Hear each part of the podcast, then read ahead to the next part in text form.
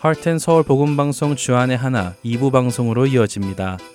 주 안에 하나 2부에는 매일을 살아가는 힘을 얻는 존 맥아더 목사님의 Strength for Today와 삶 속에서 나오는 묵상을 나누는 살며 생각하며 그리고 은혜의 설교가 준비되어 있습니다. 먼저 존 맥아더 목사님의 Strength for Today 들으시겠습니다.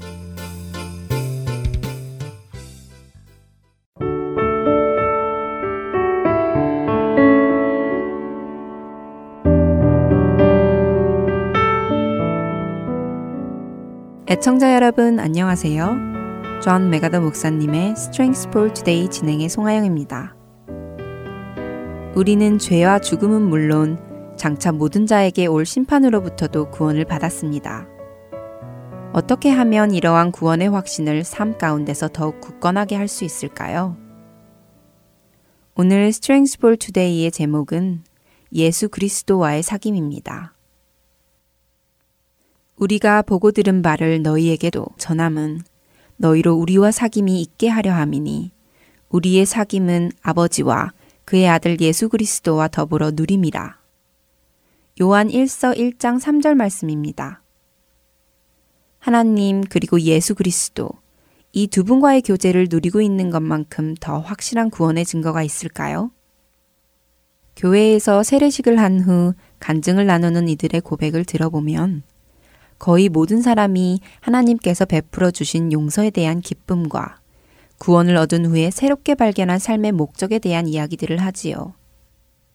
요한복음 10장 10절에서 내가 온 것은 양으로 생명을 얻게 하고 더 풍성히 얻게 하려는 것이라 하신 예수님의 말씀처럼 새 생명을 얻은 이들은 주 안에서의 구원의 아름다운 열매를 고백하고 있는 것입니다. 이 말씀에서 예수님은 우리가 구원을 받음으로써 우리의 운명이 죽음에서 생명으로 옮겨진 것뿐 아니라 이제는 우리가 차원이 다른 것들을 삶 속에서 체험하게 된다는 것을 말씀하고 계십니다. 그것은 바로 예수 그리스도와의 교제와 더불어 우리의 삶에서 기쁨과 평화 그리고 사랑을 누리게 되는 것입니다.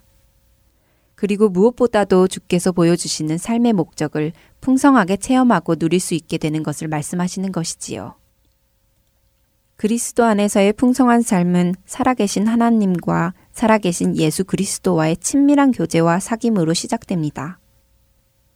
사도 바울은 고린도전서 1장 9절에서 너희를 불러 그의 아들 예수 그리스도 우리 주와 더불어 교제하게 하시는 하나님은 미쁘시도다 라고 하였습니다.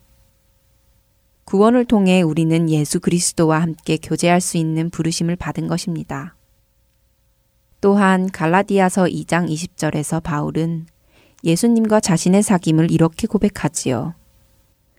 내가 그리스도와 함께 십자가에 못 박혔나니 그런즉 이제는 내가 사는 것이 아니요 오직 내 안에 그리스도께서 사시는 것이라. 이제 내가 육체 가운데 사는 것은 나를 사랑하사 나를 위하여 자기 자신을 버리신 하나님의 아들을 믿는 믿음 안에서 사는 것이라 라고요. 우리 안에 사시는 예수 그리스도, 그분과의 사귐이 있다는 것이야말로 진정한 믿음의 자녀들만이 누릴 수 있는 구원의 증거인 것입니다. 하나님과 그리고 예수님과의 교제를 경험하셨습니까? 그분의 임재를 느끼셨나요? 주님을 향한 사랑이 여러분을 하나님의 임재 가운데로 이끄시나요? 살아계신 하나님께 대화하듯 기도드릴 때 짜릿한 그 기쁨을 맛보셨습니까? 성경 말씀을 통해서 새로운 진리를 발견했을 때 그 기쁨을 기억하시나요? 만약에 이러한 경험들을 하셨다면 여러분은 하나님을 온전히 신뢰하는 자들에게 약속하신 그 풍성한 삶을 누리고 계시는 것입니다. 예수님과의 친밀한 사귐의 체험들을 통해서 우리는 구원에 대한 확신을 더욱 굳건히 하고 매일을 믿음 가운데 살 수 있는 것이지요. 우리에게 행하신 하나님의 위대한 일들을 묵상하면서 오늘도 주 안에서 구원의 확신과 그로 인한 풍성한 삶의 기쁨과 은혜들을 누리시기를 소망합니다. 오늘 스트렝스 볼 투데이 마칩니다. 안녕히 계세요.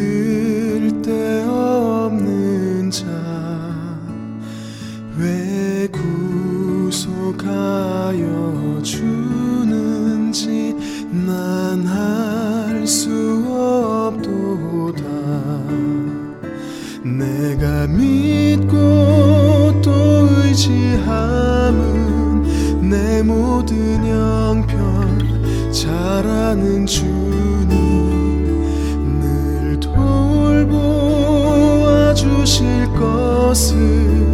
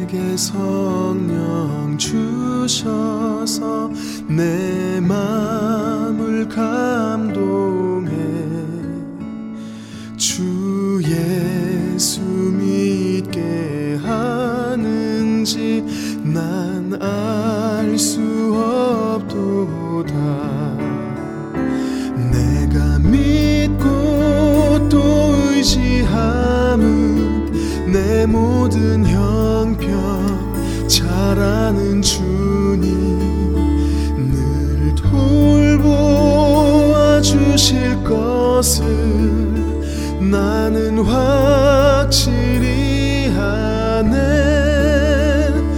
내가 믿고 또 의지함은 내 모든 형편 잘 아는 주님 늘 돌보아 주실 것을 나는 확실히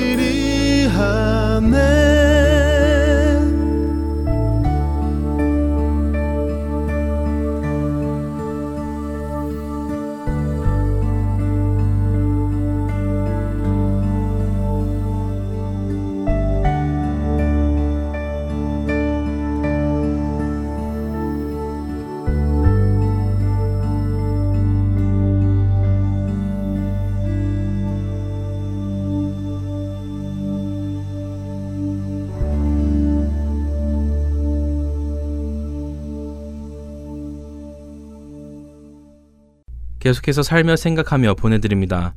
오늘은 한국에서 봉사하시는 이상영 성도가 진행합니다.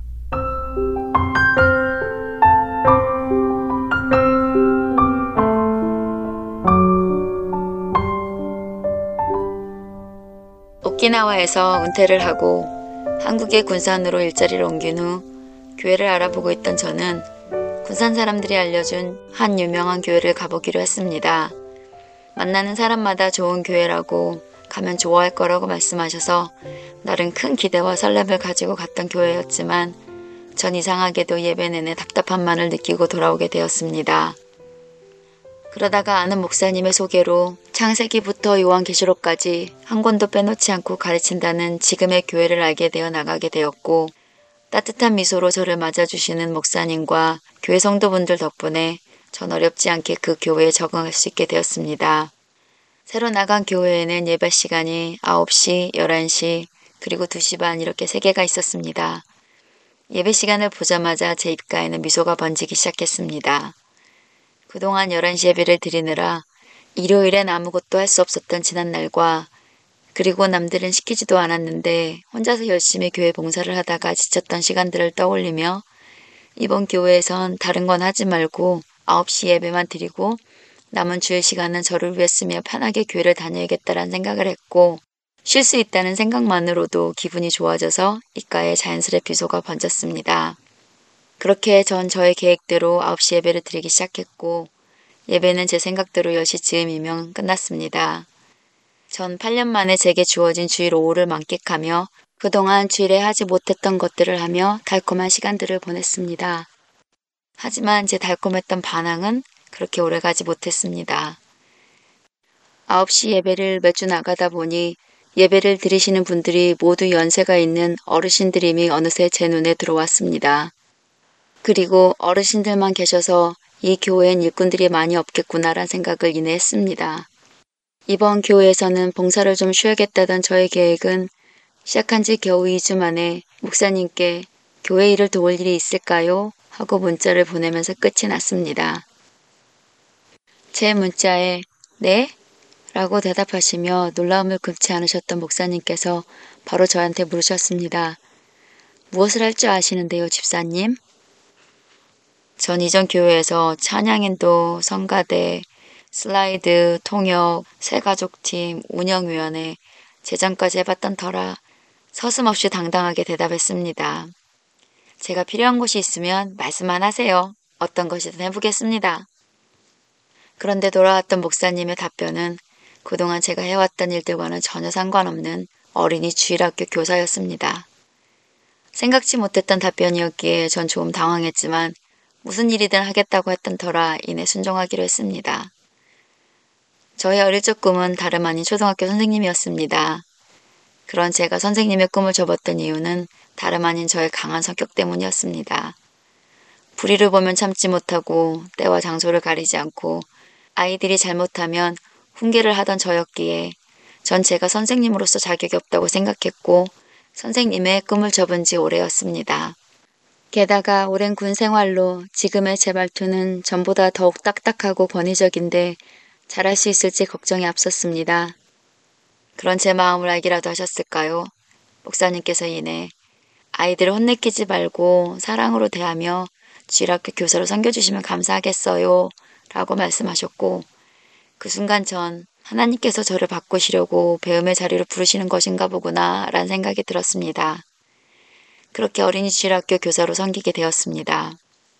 보조교사가 된 지 세 달이 채 되지 않던 어느 날 어린이 여름 성경학교에서 처음으로 아이들을 맡아 한 팀의 담당 교사로 섬길 수 있게 되었습니다. 전 누구보다 그 일을 잘해내고 싶었고 하나님을 기쁘게 해드릴 수 있다는 생각에 설레는 마음으로 그 일에 임했습니다. 하지만 제 생각과는 다르게 2박 3일간의 성경학교를 참석한 아이들은 제가 생각했던 것보다 훨씬 더 제 멋대로였고 큰 아이들은 큰 아이들대로 작은 아이들은 작은 아이들대로 제 지시를 잘 따라주지 않았습니다. 팀별 대항으로 공부하고 게임하고 문제를 풀어서 이기는 팀이 선물을 받는 방식으로 진행이 되었는데 우리 팀의 한 아이가 특히 더 집중을 하지 못해서 팀의 분위기를 망치기가 일쑤였습니다. 아이들을 훈계하고 싶은 마음이 어느새 올라왔지만 목사님의 부탁에 말씀이 떠올라 참았습니다.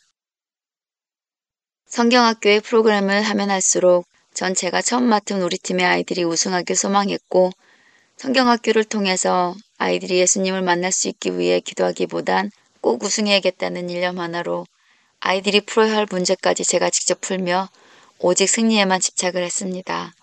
상황이 거기까지 미치니 그 집중하지 못해서 팀 분위기를 망쳤던 그 아이가 우리 팀의 승리에 방해가 된다고 생각했고 그 순간 왜 저 아이가 하필 우리 팀에 들어왔을까 하고 속으로 원망을 했습니다. 그렇게 시간은 지나갔고 성경학교 마지막 날이 되었습니다. 취침 전 마지막 스케줄이 아이들이 하나님께 예배, 찬양, 그리고 기도를 드리는 시간이 있었습니다. 천방지축이었던 아이들이었기에 전 분명 기도도 예배도 산만하게 드릴 거라 생각했습니다. 그런데 제 예상과는 달리 막상 예배와 기도가 시작되자 아무 것에도 집중하지 못하고 다른 애들을 방해만 했던 그 천방지축 아이가 너무도 진실하고 신실한 모습으로 예배와 기도를 드리는 게 아니었겠어요. 순간 전 겨우 과자 몇 개 주는 이 대결이 뭐라고 그렇게 우승에 집착을 하며 우리 팀 분위기를 망친다며 한 아이로 원망했던 제 모습이 떠올라 너무 부끄러웠습니다. 그제서야 비로소 제가 왜 그 자리에 교사로 나와 있는지 어린 성경학교라는 무대의 주인공이 이기적이고 교만한 제가 아니고 순수한 그 아이들이었음을 잊고 있었음 또한 깨달았습니다. 성경학교란 무대는 이 아이들이 주님을 만날 수 있는 공간이었고 전 그저 그 아이들을 도와주는 스태프였을 뿐인데 생각이 거기까지 미치자 전 하나님께 회개 기도를 드릴 수밖에 없었습니다.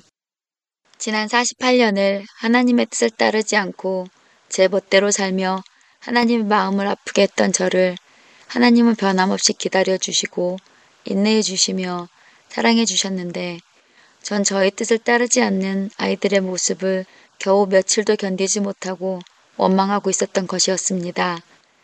그렇게 어리석고 한심한 저를 참고 기다려 주셨던 하나님의 크신 사랑에 하염없이 눈물만 흘렀습니다. 하나님, 여름 성경학교에서 제가 해야 할 일은 예수님이 이 땅에 오셔서 제자들과 함께 먹고 나누고 그들을 섬김으로 사랑을 실천하셨던 것처럼 아이들에게 무엇을 가르치고 대결을 이기도록 돕는 것이 아니고 그냥 그 아이들을 그 모습 그대로 사랑하고 섬기면 되는 일이었는데 제가 그걸 잊고 있었습니다. 하는 고백이 흘러나왔습니다. 제가 아이들과 하나님을 위해 무엇인가를 할 수 있다고 생각했던 것도 저의 오만이었고 교만이었음을 다시 한번 깨닫는 시간이었습니다. 모든 일을 행하시는 분은 하나님이시고 주님 허락 없이는 아무것도 일어나지 않는다는 걸 알면서도 그것을 잊고 있던 저에게 하나님은 그 아이들을 통해서 다시 한번 깨달음을 주셨습니다. 회개를 하고 아이들을 대하니 정말 거짓말처럼 그 아이들이 사랑스러워졌습니다.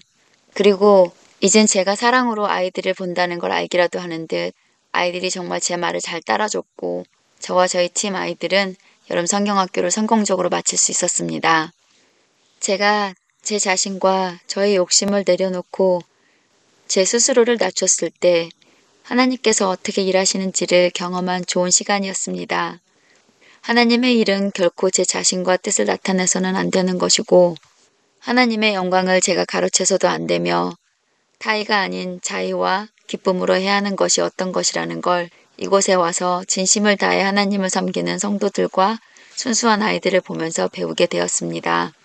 쉴 수 있는 기회가 오니 어떤 핑계를 만들어서라도 쉬고 싶었던 교회 봉사, 그런데 하나님께서는 그 교회 봉사를 통해서 다시 한번 저를 깨닫게 하시고 힘든 순간에도 기쁘게 봉사할 수 있는 마음을 또 한번 허락하시는 은혜를 베푸셨습니다. 다음에 기회가 돼서 성경학교 교사로 다시 섬길 수 있다면 그때는 예수님의 사랑을 기억하며 어느 때보다도 기쁘고 사랑하는 마음으로 그 아이들을 다시 섬기리라 마음 먹었습니다.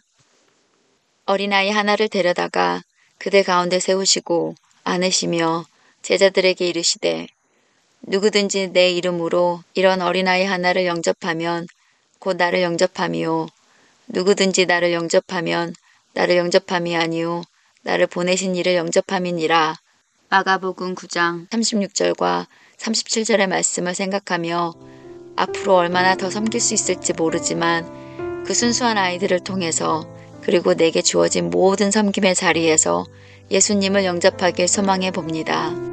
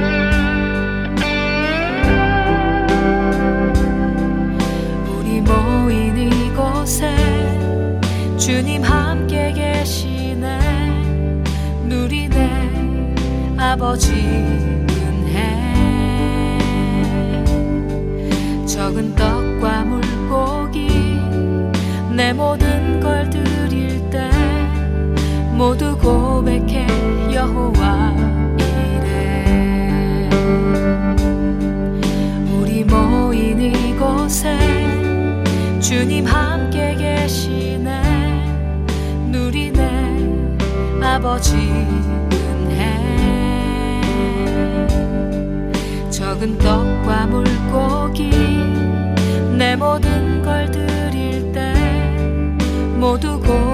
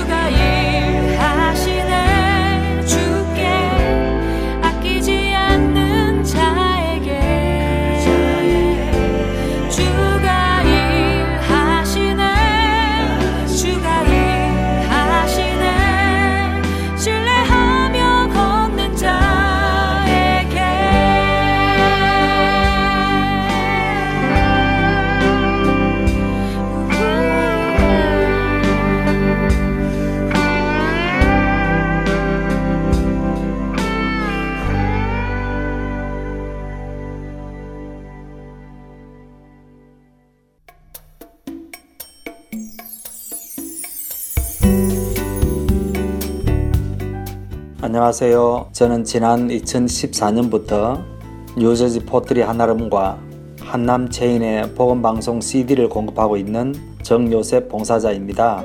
믿지 않는 분들에게는 예수님의 복음을, 믿는 자들에게는 생각과 마음을 지킬 수 있도록 도와주는 복음방송이 정말 얼마나 감사한지 모릅니다.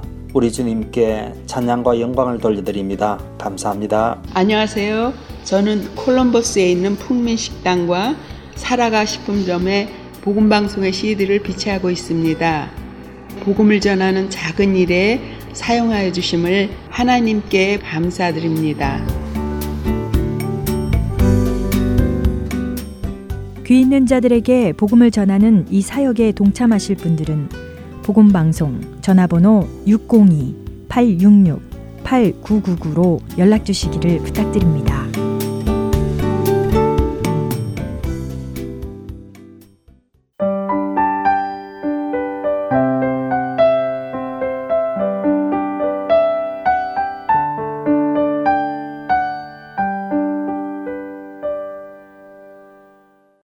설교 말씀으로 이어드립니다. 오늘은 캐나다 밴쿠버 그레이스 한인교회 박신일 목사님께서 그의 찬송이 온 땅에 가득하도다 라는 제목으로 말씀 전해 주십니다. 은혜의 시간 되시기 바랍니다.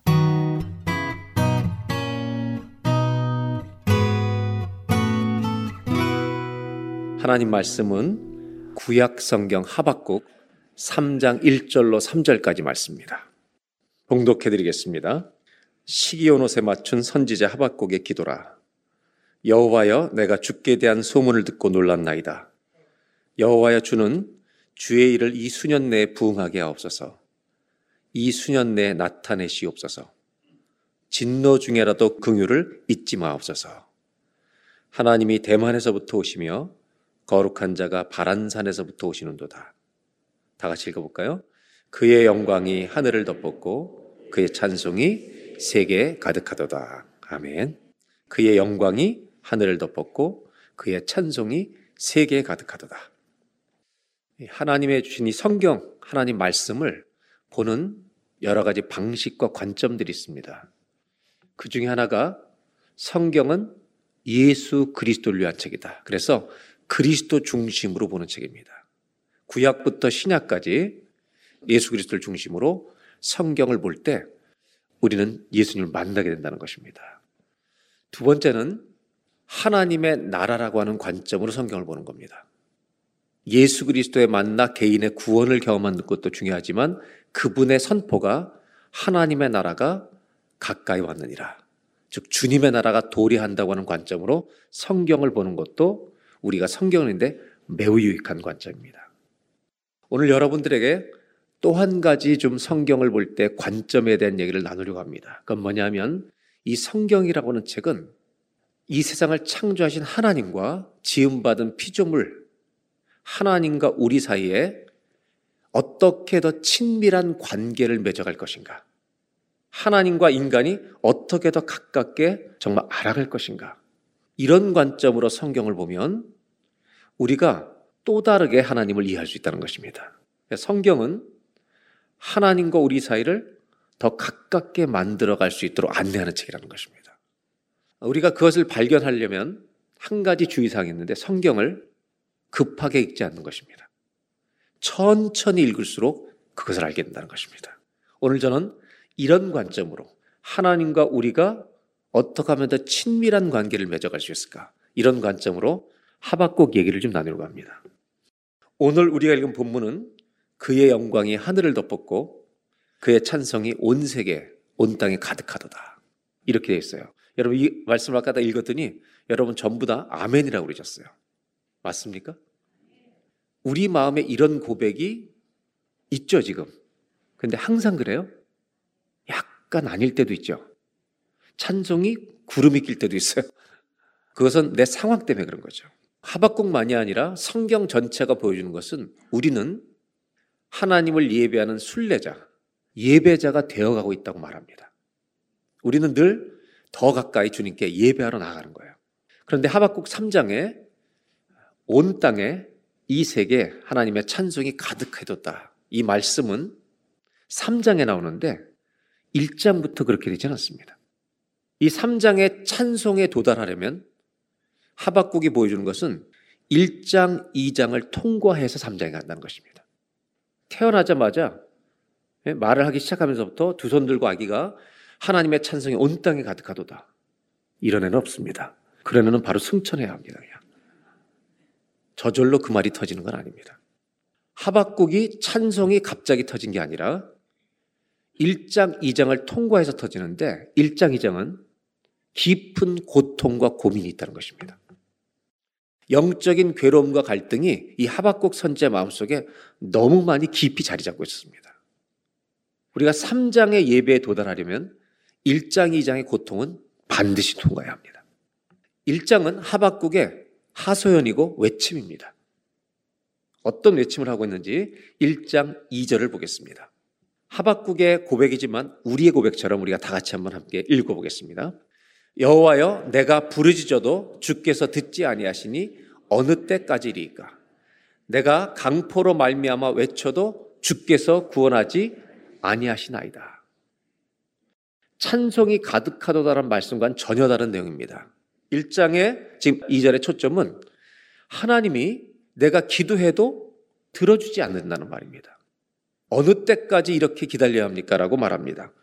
여기에 초점은, 하박국의 초점은 하나님이 내가 원하는 대로 내가 원하는 시간에 응답하시고 역사하시지 않는다는 고민입니다. 삶의 결과가, 내 삶의 결과가 내가 원하는 대로 기도해도 안 된다는 것. 이것이 하박국의 고민입니다.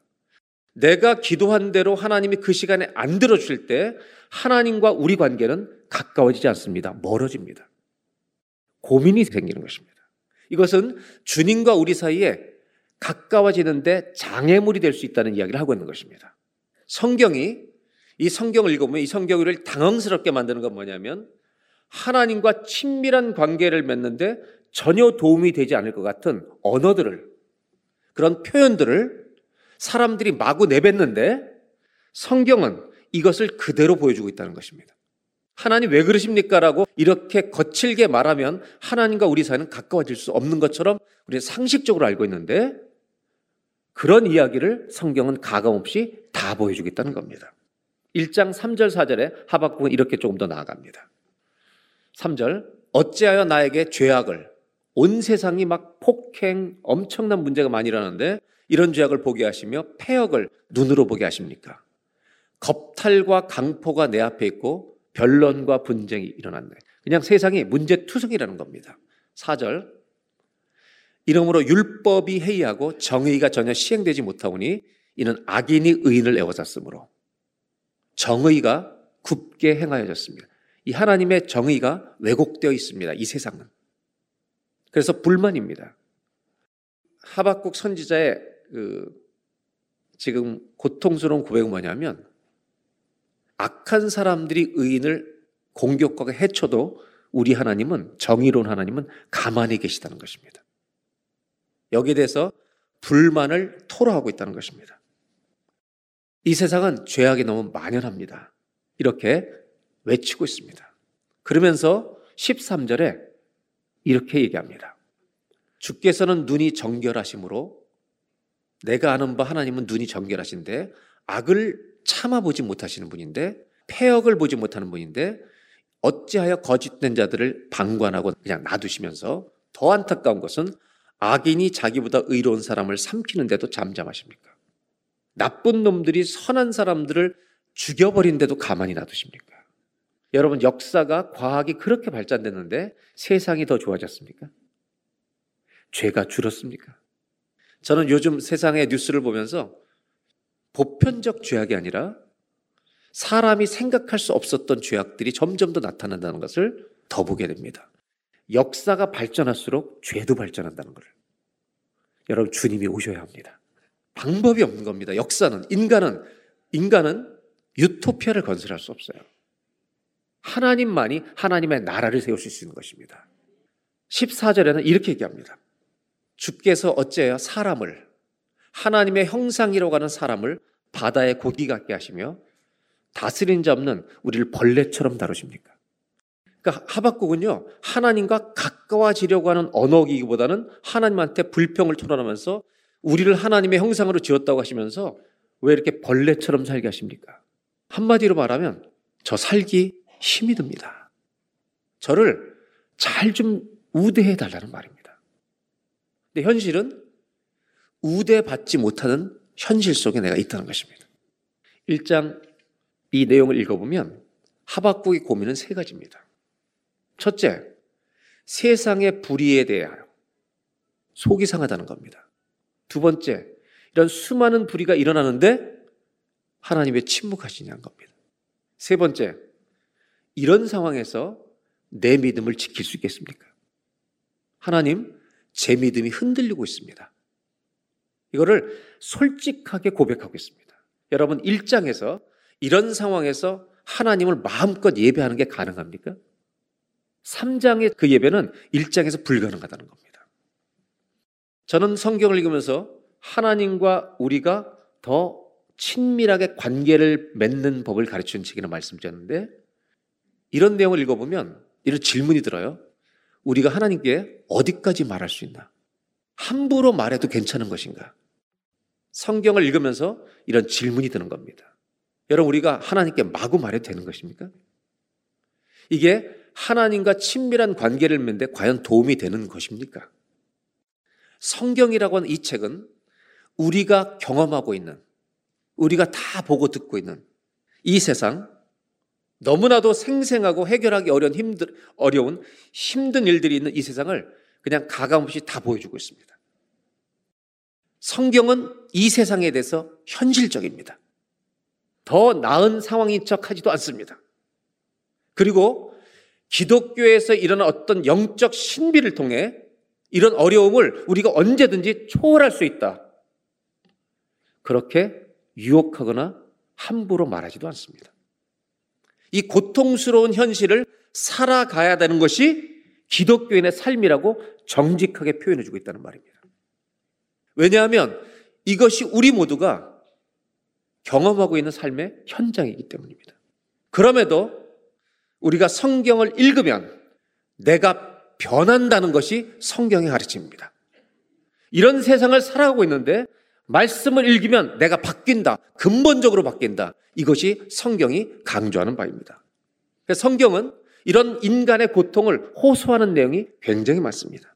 사실 기도로 알려진 대표적 공동 기도였던 시편. 이 시편과 비교하면 하박국의 표현은 매우 점잖은 편입니다. 이 정도는요, 젠틀한 편입니다. 시편은 너무 심하게 표현할 때가 많습니다. 사실 시편의 기도는 이스라엘 백성들의 공동 기도문이었어요. 그러면 우리가 기도하는 법을 배우는 건데 놀랍게도 너무 과감한 표현들이 마구 나옵니다. 아, 하나님과 어떻게 대화해야 되는 것인가 이걸 가르쳐 주고 있습니다. 이런 기도가 놀랍게도 이런 과감한 기도들이 하나님과 더 깊은 관계를 맺는 첫 걸음이 될 수 있다는 것을 시편은 가르쳐 준다는 것입니다. 시편 기도를 읽다 보면 우리가 가지고 있는 하나님에 대해서 어떻게 생각하고 하나님에서 어떻게 기도해야 되는지 우리가 가지고 있는 종교적 형식과 틀을 다 깨뜨려 버립니다. 이 종교적 틀이라는 건 뭐냐면 이런 거죠. 우리가 생각하는 종교의 틀이라는 것은 하나님이 거룩하셔서 우리가 인간의 분노 같은 것 따위에 주님은 관심도 없다. 이런 것이 종교적 틀입니다. 하나님은 내가 화나 있는 것에 관심이 있으십니다. 종교적 틀은 어떤 거냐면 우리 기독교인들은 절망이나 두려움 이런 것들이 들어올 수가 없다. 이런 이론으로 무장하는 겁니다. 근데 실제는 마구 두려워하면서 분노나 이런 두려움 자체를 감정을 막으려고 하는 것이 종교적 틀입니다. 여러분 감정은 감추는 거 아닙니다. 주님께 표현하라고 성경 말합니다. 또 한 가지는 어떤 종교적 틀이냐면 하나님께 고래고래 소리 지르지 말라는 것입니다. 우리 이런 거룩하신 하나님한테 어디 인간이 감히 소리 질러? 시편을 보면 소리를 마구 지릅니다. 문제는 뭐냐? 소리를 안 지르기 때문에 깊은 관계로 못 들어가는 겁니다. 여러분 소리 지르고 싶을 때 있어요, 없어요? 있잖아요. 우리가 주님과 가까워지지 못하는 이유는 감정을 표현하면 안 된다. 이 종교적 틀 때문에 못 가까워진다는 것입니다. 이러한 하나님이 우리에게 열어주는 관계에 대한 이 모습은 내 속에 있는 것을 정직하게 나누지 못하면 절대로 친밀해질 수 없다는 인간의 자연스러운 인식과도 연결이 되어 있습니다. 우리는 모든 것을 나눠야 친밀해집니다. 이게 시편의 요점입니다.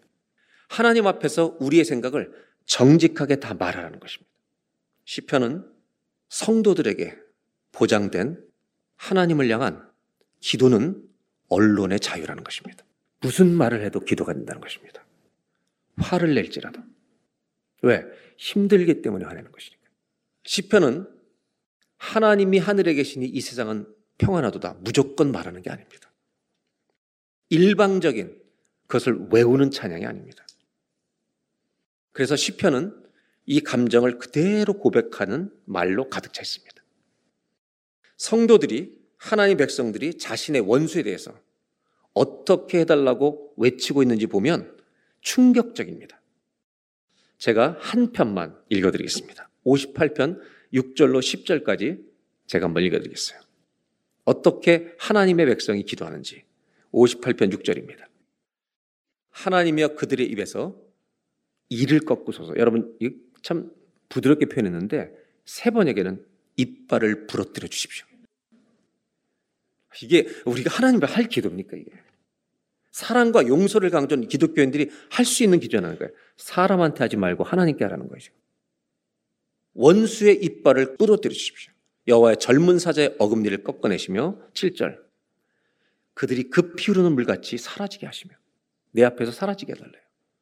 겨누는 화살이 꺾임 같게 하시며 8절 뜨거운 빛에 빛을 걸어가다가 소멸하여 죽어가는 달팽이 같게 해달라는 겁니다. 더 심한 얘기는 만삭되지 못하여 출생한 아이가 햇빛을 보지 못. 제가 옆 사람한테 이 얘기하면 얼마나 상처가 되겠습니까? 누구한테 한다고요? 얼마나 원수가 이렇게 얘기하겠어요. 내가 내 인격으로 참을 수 없는 고통을 당한 사람한테 말하는 게 아니라 이 고통을 하나님께 만삭되지 못해 출생한 아이가 햇빛을 보지 못한 거게 해달라. 9절.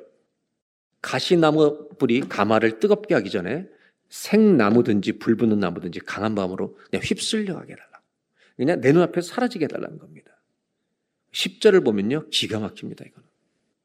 다 같이 저만 읽기 좀 민망하니까 10절은 같이 읽도록 하겠습니다. 시작. 의인이 악인의 보극당을 보고 기뻐하며 그의 발을 누구 피해요? 아주 심한 거 아닙니까? 아, 여러분 심해요, 안 심해요? 아무리 봐도 악인의 피에다가 발을 씻겠다는 거예요. 충격적이잖아요. 이렇게 기도해도 되는 겁니까? 하박국의 외침은 시편과 일맥상통합니다. 무엇을 말하려고 하는가? 하나님 앞에 내 마음에 있는 감정과 생각을 정직하게 토해내라고 말합니다. 정직하게. 왜 이렇게 말씀하시는가? 이것이 하나님과 친밀한 관계를 맺는데 정말 도움이 되는 것일까? 여러분은 세상에서 사람들을 만날 때 힘들다고 계속 불평만 앉아서 하는 두세 시간 앉아서 하는 사람이 있으면 내일 또 만나죠. 만나고 싶어요? 안 만나고 싶어요? 내일은 약속이 무조건 있어요. 하루 종일. 안 만나고 싶어요, 여러분. 그걸 서로 알고 지냈으면 좋겠어요. 옆에 사람한테 알지 한번 물어보세요. 알지 이거? 어, 한번 물어봤어요. 예, 자꾸 힘든 얘기하면 안, 안 만나고 싶어요, 여러분. 그런데 성경은 하박국 시편 이런 기도를 있는 대로 다 보여줍니다. 시편은 찬송시, 기도시로 알려 있는데 이런 탄식시가 호소하는 시가 찬송시보다 더 많다는 걸 아세요? 시편은 훨씬 더 많아요. 그 이유가 있습니다. 이것을 알아야 예배가 가능하다는 걸 아는 겁니다. 왜 주님은 이렇게 하나님 앞에 접근하라는 것을 놔두시는가? 니네는 못 들어주지만 나는 다 들어주겠다는 겁니다. 나한테 다 말해. 내가 네가 원하는 대로 다 없애진 않아. 다 말해. 네가 1년에 365일 불평해도 내가 다 들어줄게. 만약 안 들어주시면 예배는 불가능해요. 우리가 아무리 하나님께 소리쳐도 주님이 들어주기 때문에 예배에 나올 수 있는 거예요. 불만을 가지고도 주 앞에 나와 예배 드릴 수 있는 거예요. 하소연을 다 하고 가더라도 예배 드릴 수 있는 거예요. 우리의 외침을, 이 부르짖음을, 감정에 있는 격한 목소리를 주님이 다 참고 기다려 주시겠다는 거예요. 그래서 여러분, 우리는 오늘도 예배 자리에 나올 수 있는 것입니다. 하나님이 내 슬픔 안 들어주시면 우리는 찬송까지 못 가요. 우리가 부르는 가사 중에 그 두려움이 변하여 내 기도 되었고 전날에 한숨 변하여 내, 내 노래 되었네. 한숨이 뭘, 뭘 바뀌어요? 한숨을 들어주셔야 노래가 되는 거예요. 귀 있는 자는 들을지어다. 불평하는 거 싫다고 끝까지 말씀하시면 우리는 하나님께 못 달려가는 겁니다. 여러분, 오늘 불평각 보셨어요? 잘 오셨어요. 옆 사람한테 얘기하지 말고 하나님께 다 털어놓으실 바라. 우리 남편 보내주세요, 주님. 걱정 마요. 안 들어주신다니까. 우리가 이렇게 이 정직한 기도를 하다 보면 깨닫는 게 있죠. 내 슬픔을 끝까지 들어주시는 분은 주님밖에 없구나. 그래서 지쳐 지쳐서 기도하다가 우리가 서게 되는 점은 지점은 하나님이 누군지를 알게 되는 거죠. 내 이야기를 끝까지 들어주시는 분이 주님이시구나. 나를 기다려주시는구나. 거기서 변화는 시작되는 거죠. 예배는 하나님이 나를 끝까지 기다려 주시기 때문에 가능한 거예요. 한번 따라 하실까요? 예배는 하나님의 기다림입니다. 끝까지 기다려 주시는 거예요. 하나님과 우리의 관계의 첫 걸음은 내 안에 있는 모든 것을 정직하게 주님 앞에 아뢰는 데서 시작한다는 겁니다. 더 중요한 것은 이 모든 것을 감정을 다 아뢰지만 하나님이 들어주신 이유가 뭔지 아세요? 하나님이 들어주시는 그 감정에 빠져 살지 않도록 그 비참한 감정에 빠져서 네 인생을 다 허비하지 않도록 도와주시기 위해 들어주시는 거예요. 우리의 개인적인 아픔들을 존중하시지만 그 아픔이 네 인생의 전부인 것처럼 생각하지 마. 이제 우리는 이런 질문을 해야 합니다. 성경은 우리 안에 있는 감정을 다 토할 수 있어요. 이제 거꾸로 좀 생각해 보려 합니다. 반대 얘기라는 겁니다. 하나님은 다 들어주시는데 우리한테 하고 싶은 말을 주님은 거짓으로 할까요? 정직하게 말씀하실까요? 늘 하실까요? 가끔 하실까요? 뭘 늘 해? 늘 하면 살 수 있겠어요, 여러분들? 에휴, 참. 얼마나 참고 참고 있다가 말씀하시는데. 만약에 주님이 우리를 향해 정직하게 있는 그대로 매일 말씀하시면 녹아내려, 녹아내려, 그냥. 하나님이 우리가 얼마나 못됐는지 솔직하게 말씀하신 가장 많은 책이 선지서예요. 호세아서를 봐요. 너 창녀야 이렇게 얘기하잖아요. 가감 없이 너 창녀라고 하나님 앞에. 네가 누군지 알아? 실체를 밝히는 거예요.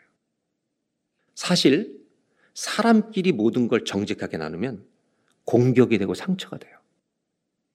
신뢰가 쌓인 다음에 아픈 얘기를 해도 괜찮아요. 신뢰가 없이 사랑해주지도 않았다 갑자기 공격만 계속해도 우린 쓰러져요. 그런데 신기한 것은 우리는 하나님께 모든 걸 토하며 회복이 되고 주님이 말씀하시면 회개가 되는 거예요. 이게 차인 거예요. 한 곳만 보게 주님이 어떻게 말씀하신지. 선지수 중에 한 곳만. 주님이 솔직하게 마음을 여는 순간 어떻게 되는지. 말라기 1장 6절로 10절을 제가 읽어드리겠습니다. 내 이름을 멸시하는 제사장들아, 목회자들을 주님이 공격하는 거예요. 니네들이 목회는 하지만 너는 나를 존경하지 않아. 이 목회자라는 사람들이 이 말씀을 진짜 주님의 말씀으로 듣는다면 회개가 되는데 자기는 아닌 줄 알면 계속 문제 있는 목회자가 되는 거죠. 나 만군의 여호와가 너에게 이르기를 아들은 그 아버지를 종은 주인을 공경하나니 내가 아버지인데 나를 공경하냐니까. 그 다음 내가 주인일진데 나를 두려움이 어디 있느냐. 하나 너희는 이르기를 우리가 어떻게 주의 이름을 멸시했습니까? 라고 반문하고 있다. 7절 너희가 더러운 떡을 쓰다 남은 걸 나한테 갖고 와서 재단에 드리고 어떻게 주를 더럽게 했나이까. 내 마음이 전부 딴 데가 있으면서 찌꺼기 같은 마음 나와 가지고 주님 앞에 예배드리면서 내가 언제 주님을 더럽게 했습니까? 너희가 여호와 식탁은 경멸이 여길 것이라고 속으로 말하고 있기 때문이다. 네 태도가 8절 만군의 여호와가 이르노라 너희가 눈먼 희생 제물을 바치는 것이 어찌 약하지 아니하며 저는 것 병든 것을 드리는 것이 어찌 약하지 아니하냐. 대충 가지고 와서 그다음 이제 그것을 하나님께 가져오는 걸 너희 총독한테 줘봐라. 정치하는 지도한테 줘봐라. 그가 기쁘게 그걸 받아주겠느냐. 9절 만군의 여호와가 이르노라 너희는 나 하나님께 은혜를 구하면서 우리를 불쌍히 여기서 하여 보라 너희가 이같이 행했는데 내가 너희 중 하나인들 받겠느냐? 하나님의 진심을 말씀하시는 거예요. 하나님은 부르짖고 화내는 사람들한테 말씀하시는 게 아니라 하나님을 소홀히 여기면서 예배를 계속 나오는 사람들 이 사람들한테 하시는 거예요.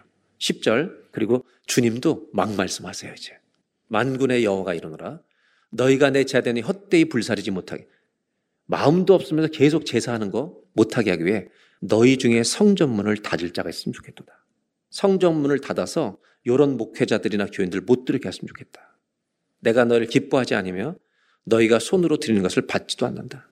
예배 드려도 안 받겠다는 거예요. 그래서 아예 드리지 말고 너희 중에 성전문을 걸어 잠가서 이런 사람 못 들게 해줬으면 좋겠다. 주님도 정직하게 말하시는 거예요. 이 말씀 앞에 우리가 하나님 앞에 엎드려야 정상이 아니겠습니까?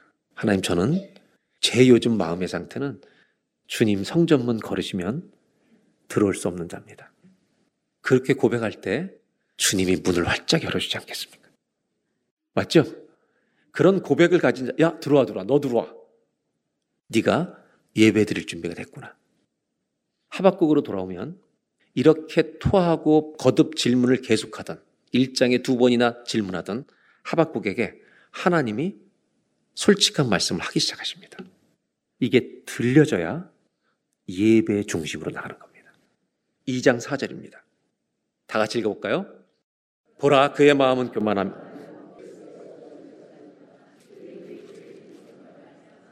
네, 나쁜 사람들이 공격하는 거 맞다. 그런데 네가 원하는 것처럼 그들이 처리 안 된다 할지라도 의인은 하나님과 바른 관계를 맺는 사람은 상황에 따라 사는 게 아니라 주님을 믿는 믿음으로 사는 거다. 하나님의 시간이 있다. 하나님의 나라가 도래한다. 그들은 망할 자들이다. 그런데 오늘 너의 인생에 그 일이 오늘 1년 안 일어나도 주님을 믿고 끝까지 믿음으로 사는 것이 바른 길이라고 주의 말씀이 하박국에 들리기 시작하는 것입니다. 2장 10절에 보면 이제 5절부터 10절까지 악인의 종말을 악인이 멸망할 걸 얘기하시면서 10절에 이렇게 말씀하십니다. 네가 많은 민족을 멸하는 것이 이거는 지금 악한 사람들 대상을 하는 거죠. 너의 집에 욕을 부르며 너의 영혼에게 죄를 범하게 하는 것이 되었다. 그들을 다 처리하실 것을 주님은 약속하십니다. 그러나 네가 원하는 때 이루어지는 것은 아니다. 그래서 우리는 믿음으로 살아야 하는 것입니다. 그러면서 2장 14절에 이렇게 말씀합니다. 다 같이 한번 읽어볼까요? 이는 물이 바다를 덮은 같이 여호와의 영광을 인정하는 것이 세상에 가득함이니라. 하나님을 하나님의 영광을 인정하시 온 세상에 가득하다. 그리고 20절에 주님은 이렇게 당당하게 말씀하십니다. 오직 여호와는 그 성전에 계시니 온 땅은 그 앞에서 잠잠할지니라. 하박국에게 나 잠자고 있는 거 아니다. 까불지 마라. 지금은 아니다. 하나님이 영광 받으실 것을 예고합니다. 여러분 하박국은 모든 감정을 다투하다가 주의 말씀을 만나기 시작합니다. 내가 온 세상을 다스리고 있다. 잠잠해라. 하나님은 허풍을 떠시는 분이 아닙니다. 하나님은 진실로 모든 것을 잠잠케 하실 수 있는 전능자이십니다. 예배는 뭐냐 하면 이 말씀 앞에 나를 세우는 시간입니다. 감정을 가지고 왔던 내가 하나님 말씀 앞에 서는 시간입니다. 그리고 말씀이 여러분 이 상한 감정 안에 채워지는 시간이 예배인 줄로 믿습니다. 예배는 나만 하소연을 하는 시간이 아닙니다. 주의 말씀으로 나를 가득 채우는 시간입니다. 오늘 주의 말씀이 채워져서 돌아가는 은혜가 있기를 바랍니다. 한번 따라 하시고 예배는 하나님의 채워주십니다. 하나님이 하나님의 말씀으로 채워주시는 것이 예배입니다. 하박국은 이 주의 말씀을 받은 후에 3장이 터지는 겁니다. 3장 2절 여호와여 내가 죽게 대한 소문을 듣고 놀랐나이다. 주는 주의 일을 수년 내에 부응케 하옵소서. 그 감정을 토로하던 하박국이요 주님의 일을 행하십시오. 수년 내에. 나타내시옵소서 진노 중이라도 공유를 잊지 마시옵소서. 3절입니다. 다 같이 한번 읽겠습니다.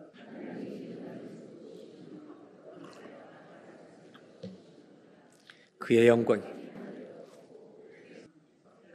예배는 입으로 드리는 거 아니에요. 깨달아져서 가슴에서 찬송이 터지는 거예요. 하박국 3장 4절 그 다음 절 이렇게 되어 있습니다. 그의 광명이 햇빛 같고 광선이 그의 손에서 나오니 지금 이게 하박국의 기도예요. 그의 권능이 그 속에 감춰졌도다. 하, 여러분 하박국은요 거듭난 사람처럼 말해요. 상황이 바뀐 건 없어요. 신비가 바꾸는 게 아니라 말씀이 바꾸는 거예요. 그리고 하박국 3장 6절입니다. 아멘 하실 분이 아멘 하시면 돼요. 그가 서신즉 땅이 진동하며 그가 보신즉 여러 나라가 전율하며 이게 주님이라는 거예요. 그러니까 여러분 이렇게 고통스러워하던 이 하박국이 주님이 누군지를 보게 된 거죠. 주님이 서시면 땅이 진동하고 그가 쳐다보면 나라가 떤다는 거예요. 내가 믿는 주님이 이 주님이지 그 주님을 다시 붙들기 시작한 것입니다. 이것이 예배죠. 하나님의 하나님 되심을 인정하는 것이 예배죠. 3장 10절로 넘어갈까요? 산들이 주를 보고 흔들리며. 여러분, 수많은 산들이 주님 보면 다 흔들려요. 여러분의 가정에 있는 모든 문제 예산들이 주 앞에 흔들리는 예배가 되길 바랍니다. 그의 영광이 하늘을 덮었고 그의 찬성이 온 땅에 가득하도다. 이 고백은 믿음의 고백이에요. 3장 15절. 주께서 말을 타시고 바다 곧 큰 물의 파도를 밟으셨나이다. 그 유명한 하박국에 모든 것이 없을지라도 나는 여호와를 내 실과하리로다는 여러분 이것의 결말일 뿐이에요, 그냥. 저는 이렇게 말씀드리고 싶어요. 예배가 뭔가? 예배는 내 것을 다 토하는 시간이구나. 주님이 기다려주시는 거구나. 예배는 뭔가? 그분이 말씀으로 날 채우시는 거구나. 예배는 뭔가? 지금 하박국이 누워 있어요, 일어났어요. 누워 있어요, 일어났어요. 네. 한번 따라 하실까요? 예배는 하나님의 일으키심입니다. 아, 예배 드리면 일어나는 거구나.